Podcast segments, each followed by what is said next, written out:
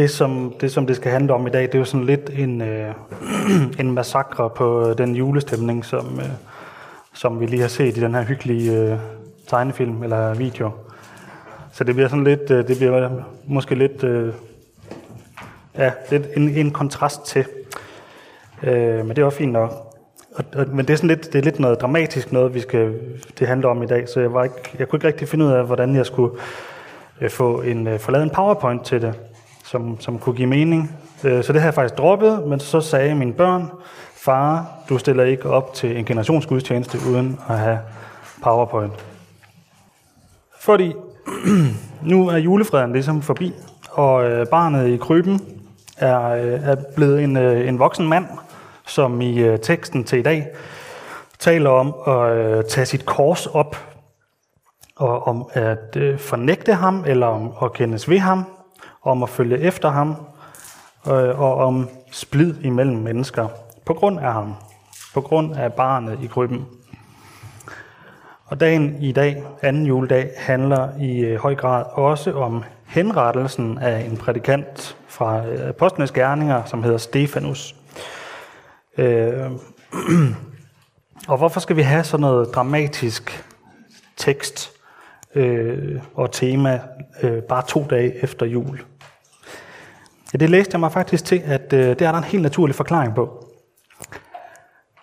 Den tidlige kristne kirke besluttede nemlig for lang tid siden at markere Stefanus dødsdag.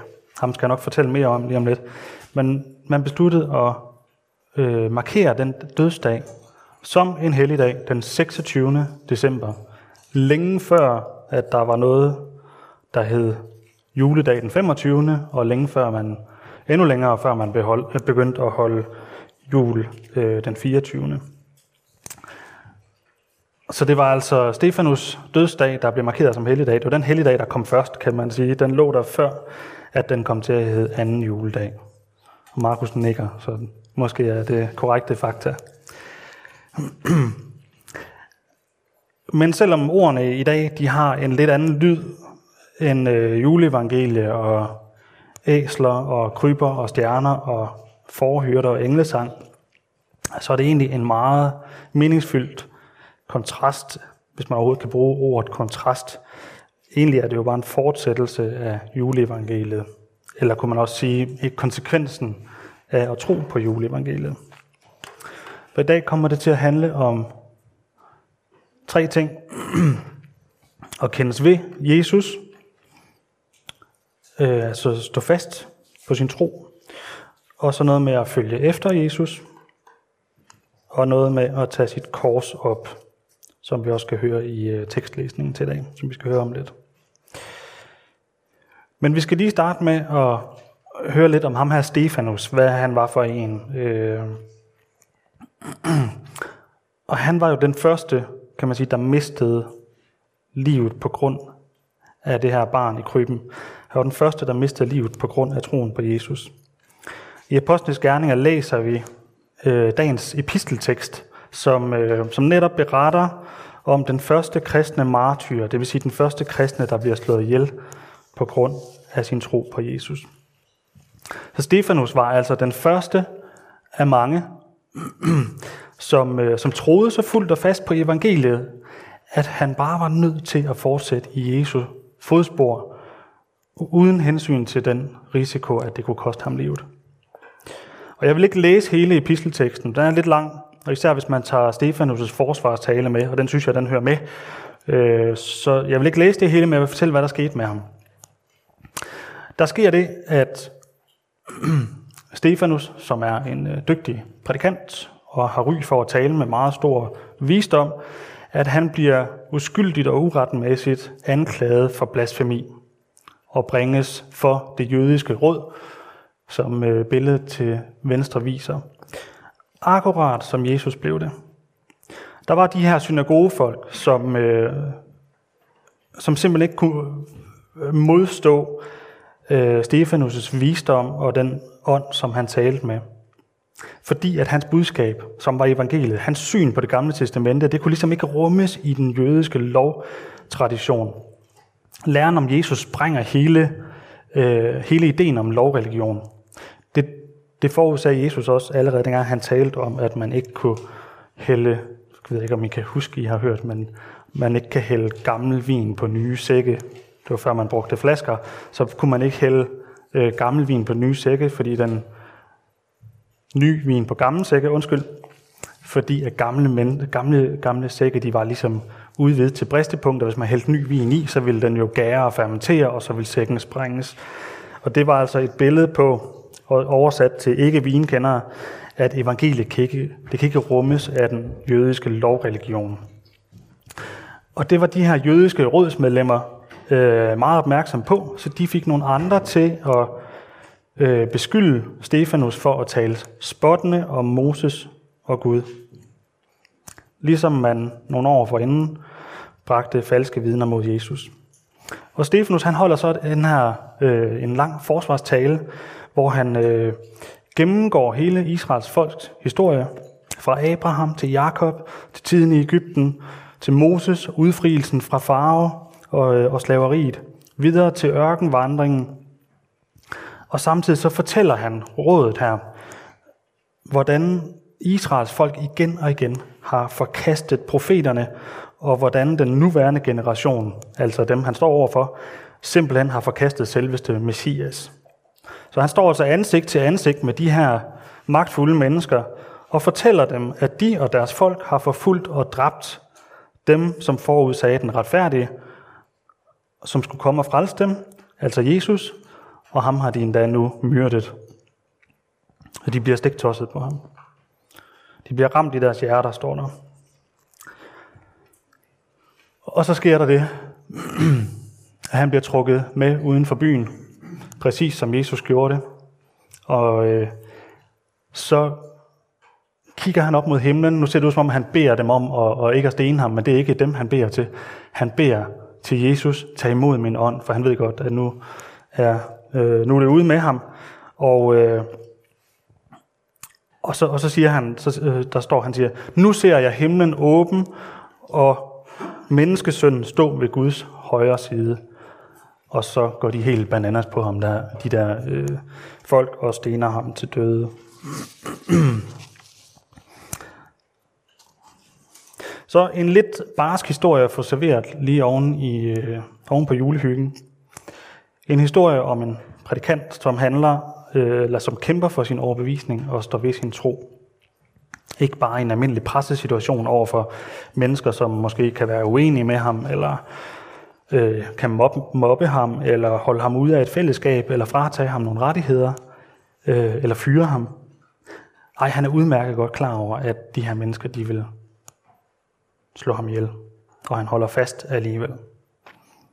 Han beder endda Gud om ikke, når han bliver stenet, så beder han endda Gud om ikke at tilregne dem deres synd, når de stener ham. Præcis som Jesus gjorde, da han blev korsfæstet. Og så kommer vi til, til dagens tekst, som hvis I ikke kan se helt op på skærmen, så kan I også se det i dagens, øh, på bagsiden af dagens program, hvor Jesus sagde, en hver, som kendes ved mig over for mennesker, vil jeg også kendes ved over for min fader, som er i himlen. Men den, der fornægter mig over for mennesker, vil jeg også fornægte over for min fader, som er i himlen. Tro ikke, at jeg er kommet for at bringe fred på jorden. Jeg er ikke kommet for at bringe fred, men svær.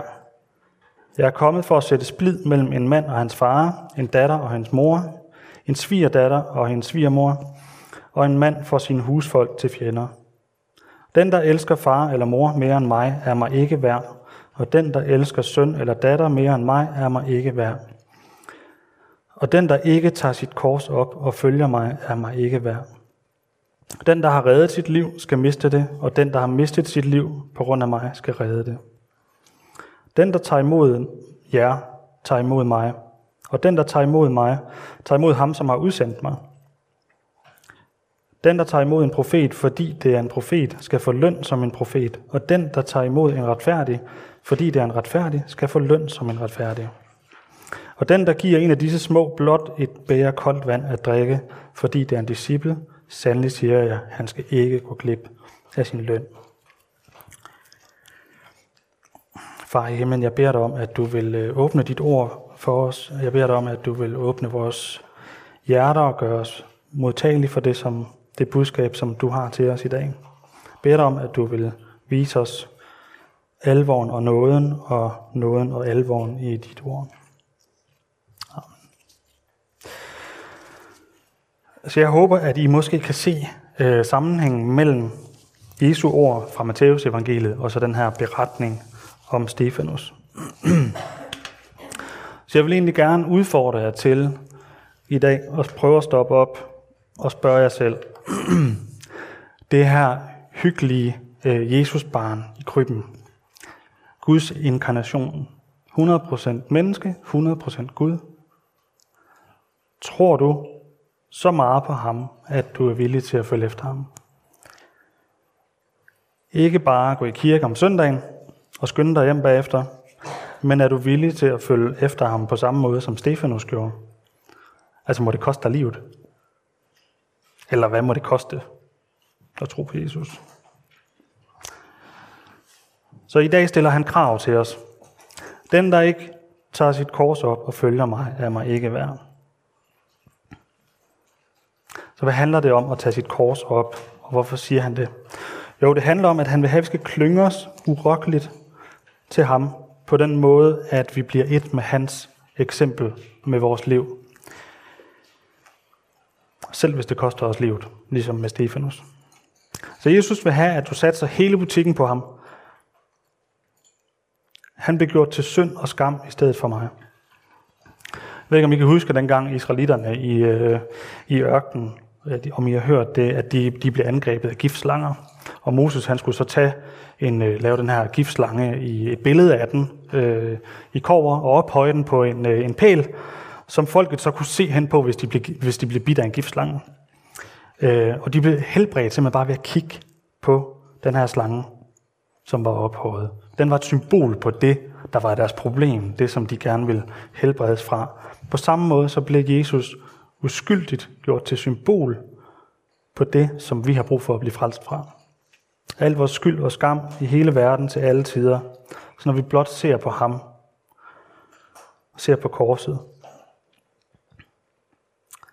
så bærer han vores skyld, og vi kan stå frimodige over for Gud. Og det har han gjort for intet, og det er, det er evangeliet, mine damer og herrer. Til gengæld, så vil han have lov at være det vigtigste i vores liv. Og det gør han ret klart for os i dagens tekst.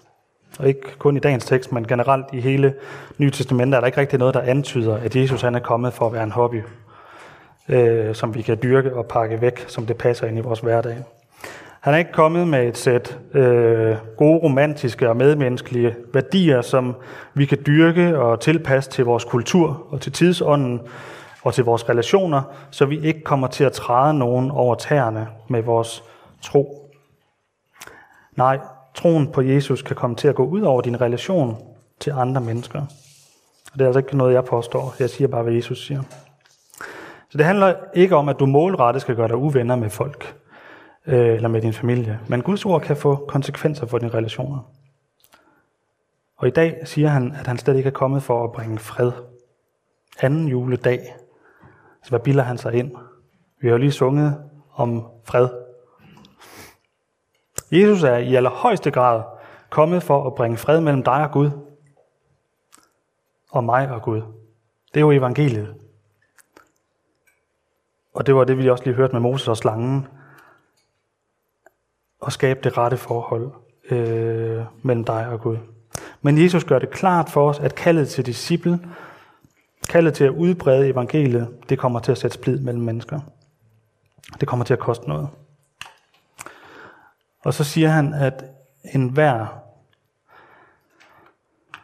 som kendes ved, en hver, der vil kendes ved mig over for mennesker, vil jeg kendes ved over for min fader. Men den, der fornægter mig, vil jeg også fornægte.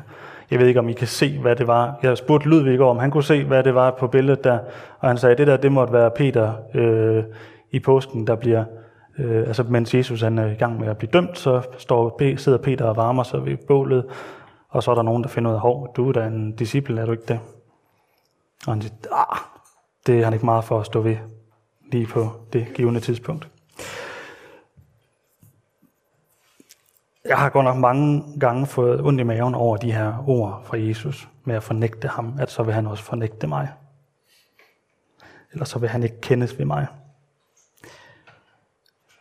Hvor mange gange har man ikke haft lyst til at kravle ned i et hul? Jeg tror, alle har prøvet det, om man er startet i, i en ny klasse, eller en fodboldklub, eller det er på et nyt arbejde, eller et eller andet sted, hvor man tænker, måske er den eneste kristne her, og så skal man lige pludselig stå ved, at man er kristen. Pua. Da jeg var teenager, kan jeg huske, der tænkte jeg ofte, at det måtte, det måtte jo nok blive nemmere med alderen. Og nu kan jeg jo se, at der er nogen her i salen, der er ældre end mig. At, bliver det nemmere med alderen?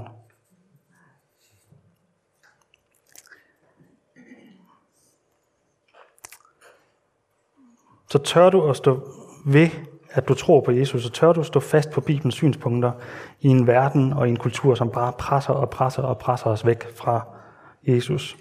Tør du at skabe modkultur? Hvor meget har I for eksempel øh, stødt på Jesus øh, i årets julekalender, i dem I har set i fjernsynet? Eller var der nogen af jer, der så Jesus, da I var ude og shoppe øh, julegaver? Nu har jeg ikke købt så mange julegaver, så det skal tør jeg ikke at stå og udtale mig om. Men jeg, jeg har nævnt det før, og jeg ved godt, at, øh, ja, at jeg gentager mig selv nogle gange, men jeg er simpelthen så begejstret for øh, Søs Finger og Thomas Helmis julesang, Når sneen falder, fra 1988, hvor de øh, synger, og fanden selv går i tv og sælger de sidste nye løgne, så er det jul igen. Og ja, jeg synes simpelthen, det er så klogt skrevet. Nu vil jeg tillade mig at, øh, at lyde forfærdeligt gammeldags og kedelig og sort og konservativ. Øh, og nu tænker jeg, Michael, det plejer du at gøre. Men, men, øh, men jeg vil simpelthen påstå, at øh, Thomas Helmi og Søs Finger, de har ret. Alt det begær af alle mulige slags, om det er materielt begær, pengebegær, seksuelt begær, som øh, dyrkes og som vi fodres med igennem reklamer, medier og butikker og sociale medier herop mod jul, det er løgn. Det tror jeg.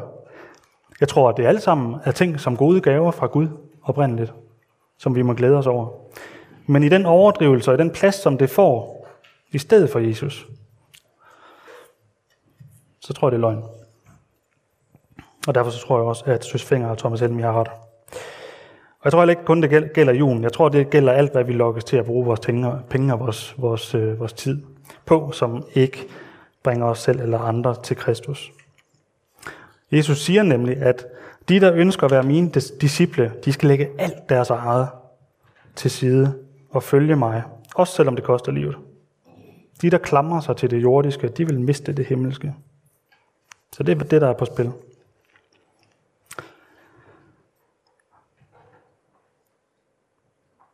Ja, og så kommer vi til det her med efterfølgelse. Det er på samme måde, siger Jesus også, kan I ikke være mine disciple, hvis I ikke er villige til at betale, hvad det koster, om det så er alt, hvad I ejer og har. Øh, en amerikansk præst, der hedder Francis Chan, han skriver sådan her, nogle mennesker hævder, at vi godt kan være kristne, uden nødvendigvis at blive disciple. Jeg kan godt vide, hvorfor det sidste, Jesus sagde til os, så var, at vi skulle gå ud i verden og gøre alle folkeslag til disciple og lære dem at adlyde alt, hvad han har, alt, hvad han har befalet.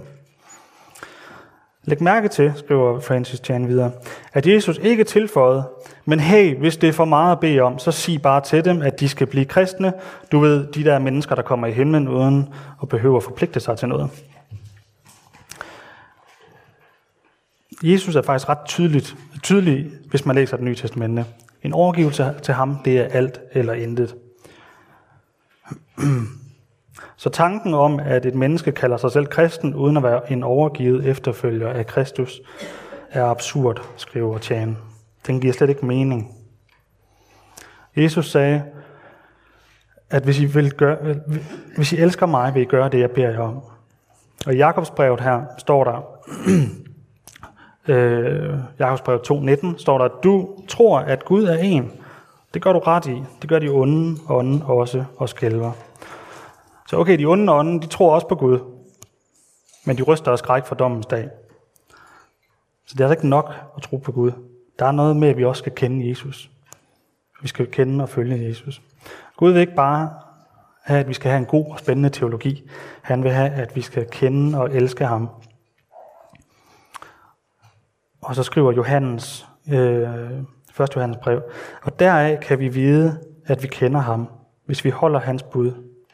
Den, der siger, jeg kender ham, men ikke holder hans bud, er en løgner, og sandheden er ikke i ham.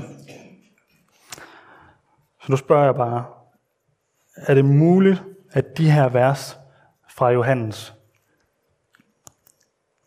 at de betyder, at den, der hævder at kende Gud, men ikke holder hans bud, er en løgner, og at sandheden ikke er i ham?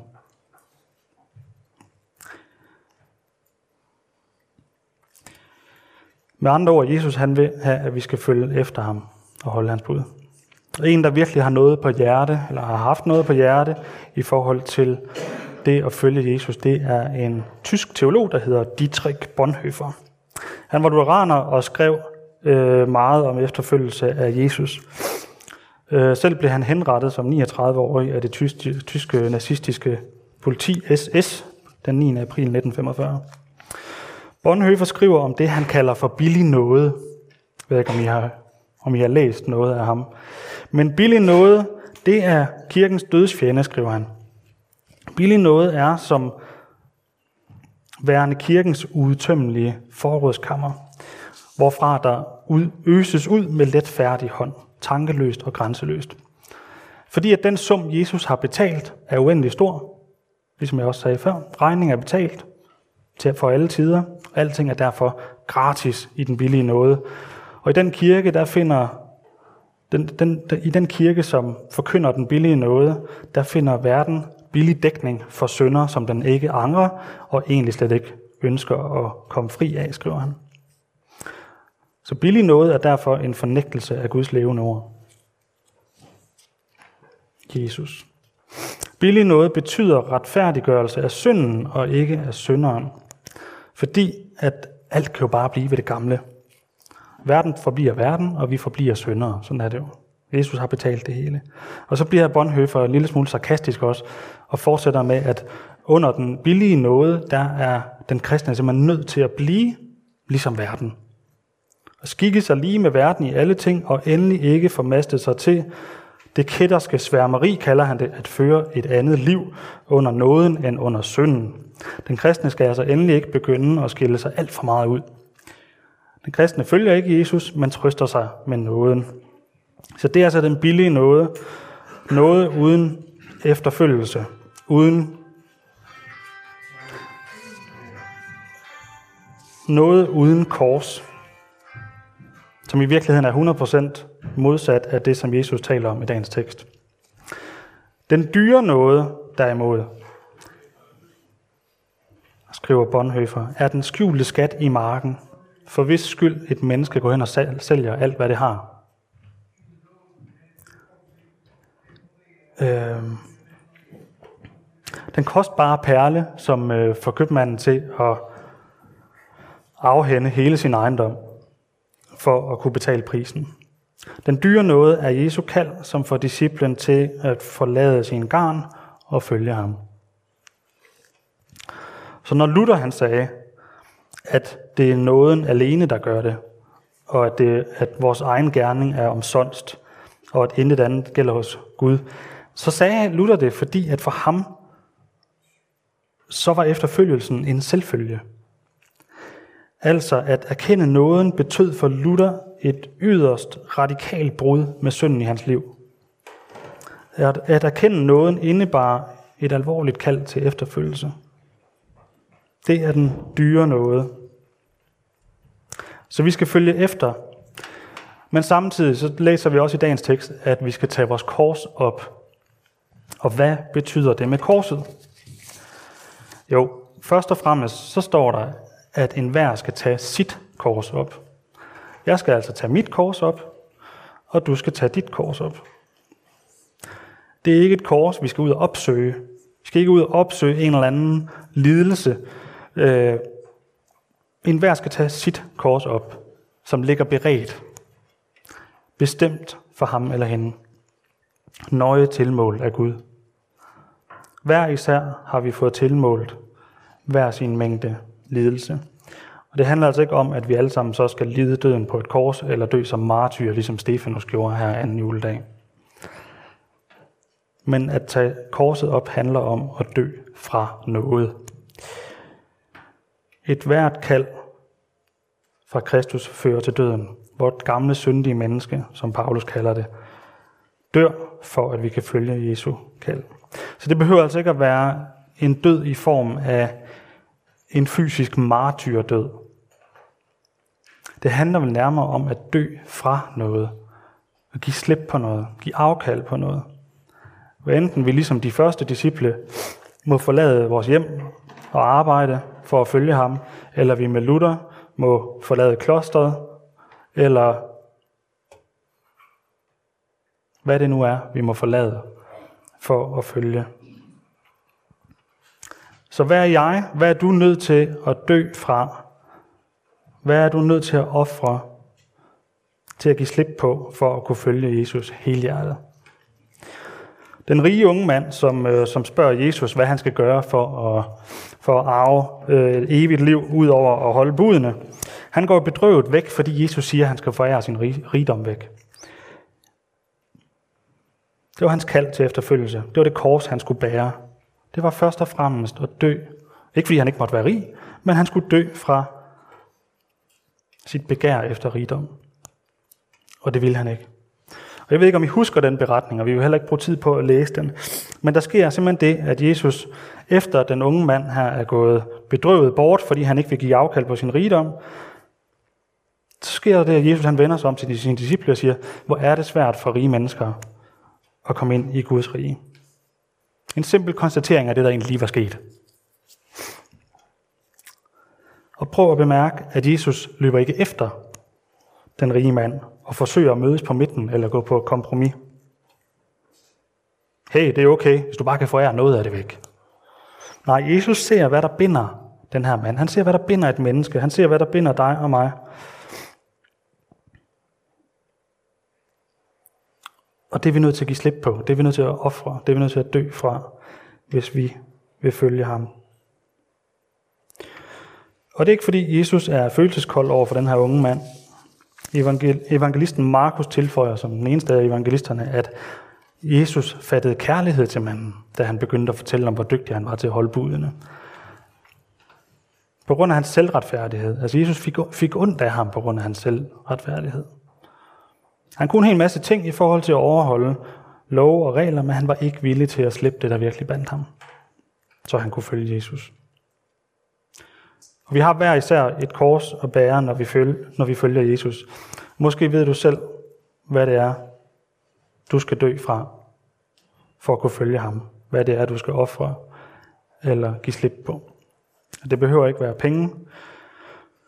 Det kan være en synd, du ikke har lyst til at give slip på. Eller det kan være en synd, du gerne vil slutte fred med. Det kan være noget, som du ved virkelig vil gøre ondt på dig og give slip på, eller gøre op med. Det tror jeg derfor, Jesus han bruger udtrykket at tage sit kors op, fordi det vil være forbundet med lidelse og give slip på ting, som man virkelig gerne vil have, eller som binder en fra at kunne følge Jesus. Jeg vil ikke stå og ramse forslag op. Jeg er sikker på, at hvis du selv lader Helligånden rense i dit hjerte sammen med salmisten i salme 139, så har du allerede en idé om, hvad det er, at Gud han vil have, Jesus vil have dig til at slippe. Så problemet er, at han løber ikke efter dig for at gå på kompromis. Det er alt eller intet. Som jeg indledte med at sige, så, så er det her nogle lidt kontante tekster, øh, lidt kontant tema at tage frem lige efter julehyggen. Jesus han er kompromilløs, og han vil øh, have os til at følge ham, til at dø fra de ting, som holder os væk fra ham. Han vil ikke acceptere, at vi ikke står ved, at vi kender ham. Han vil ikke finde sig i billig noget. Og det hele det bliver meget hårdt og, øh, og kontant med de her tekster i dag. Og personligt synes jeg også, at det har været sådan lidt et wake-up call at sidde og arbejde med. Men samtidig så bliver, jeg kan jeg også godt blive bange for, hvad sker der så, når jeg falder? For jeg kan ikke, jeg kan ikke blive syndfri. Og Jesus han er kompromilløs, han vil ikke mødes på midten. Og det forstår jeg. Men hvad sker der, når jeg falder i al den synd, som jeg gerne vil afstå fra? Jeg kan ikke leve op til det. Og i mine forberedelser på det her, og det er det sidste, så stødte jeg på 2. Timotius øh, 2, øh, hvor Paulus skriver til, til, til Timotius, at holder vi ud, skal vi også være konger med ham. Fornægter vi ham, vil han fornægte os. Er vi utro, forbliver han dog tro. De fornægte sig selv kan han ikke. Er vi, er jeg utro over for ham, så er han tro mod mig. For fornægte sig selv kan han ikke. Det er for mig at se helt i tråd med Guds pagt med Adam, øh, med Abraham, undskyld. Øh, i, øh, jeg kunne kun finde det der halvdårlige billede til venstre. Øh, men på Abrahams tid, så når man indgik en pagt, en pagt den er jo til døden. Når man indgik en pagt, så tog man nogle gange nogle dyr og offrede dem, flåede dem i stykker og skar dem, slog dem ihjel. Og så lagde man dem som sådan en blodig øh, allé, hvor at de to parter, som så indgik pakten, de gik sammen side om side, som ned igennem den her blodige allé, som et symbol på, må det gå mig som de her dyr, hvis jeg bryder pakten. Det vil sige, hvis jeg bryder pakten, så er jeg dødsens, så er det slut med mig. Øh, temmelig dramatisk billede, men der sker så det, at Gud lader Abraham falde i en dyb søvn. Og i en drøm viser Gud så Abraham, at han, Gud, i form af en, en rygende ovn, tror jeg nok, der står noget af den stil, at han, Gud, går alene gennem den her blodige allé af døde dyr. Budskabet er stadigvæk det samme. Pakten er den samme, straffen er den samme, men Gud viser Abraham, at der er kun en til at tage straffen hvis pakten bliver brudt. Og det er ham, der går ned af alene, og der går Gud alene. Så hvis en af parterne, Abraham og hans efterkommere eller Gud, hvis en af parterne bryder pakten, så tager Gud straffen. Det er evangeliet allerede i første Mosebog. Og på samme måde skriver Paulus også i dag, at er vi utro, er han dog tro. Amen.